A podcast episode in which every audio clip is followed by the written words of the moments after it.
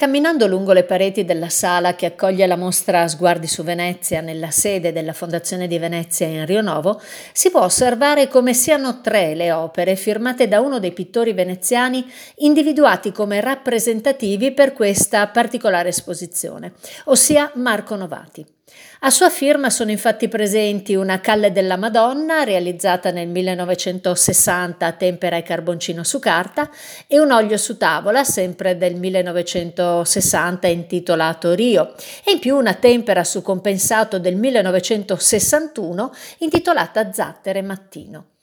Si tratta dunque di opere del periodo maturo di Novati, che nacque a Venezia nel 1895 e che morì nella stessa città nel 1975. Per comprenderne la peculiarità è forse bene ricordare come gran parte della vita artistica di Marco Novati fu segnata da una evidente attenzione verso la figura umana, colta soprattutto nei suoi aspetti più dolorosi e drammatici, secondo una sensibilità maturata anche attraverso vicende personali tragiche tragiche e periodi di vita molto duri.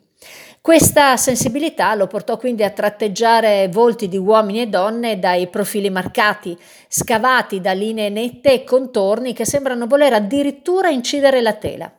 Sono volti da cui emergono espressioni malinconiche o perdute, provate dalla vita dura di chi quotidianamente lotta per sopravvivere, anche interiormente. Anche le tinte scelte sono prevalentemente cupe ed opprimenti e si stemperano un po' solo nei ritratti in posa, in cui rimane comunque, nonostante l'alterità delle persone ritratte, un sostrato di malinconia incomprimibile.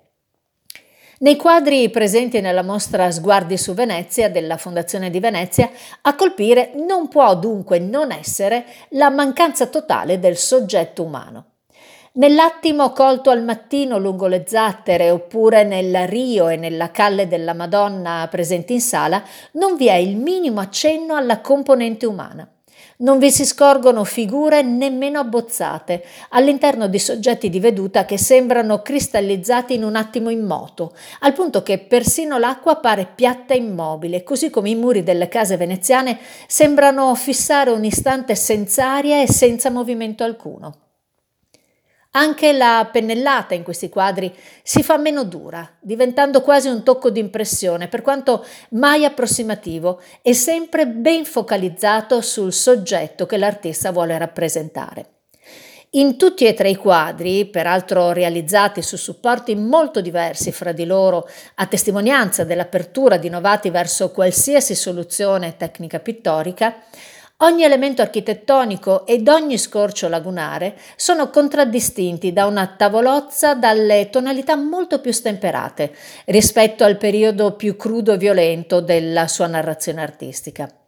Lo sguardo di Novati su questi angoli veneziani sembra ormai quello di un uomo sceso a patti con se stesso, un uomo ormai maturo, consapevole di aver ormai imboccato il suo viale del tramonto e forse proprio per questo non più arrabbiato con la vita e con le infinite difficoltà che questa gli aveva imposto lungo il cammino.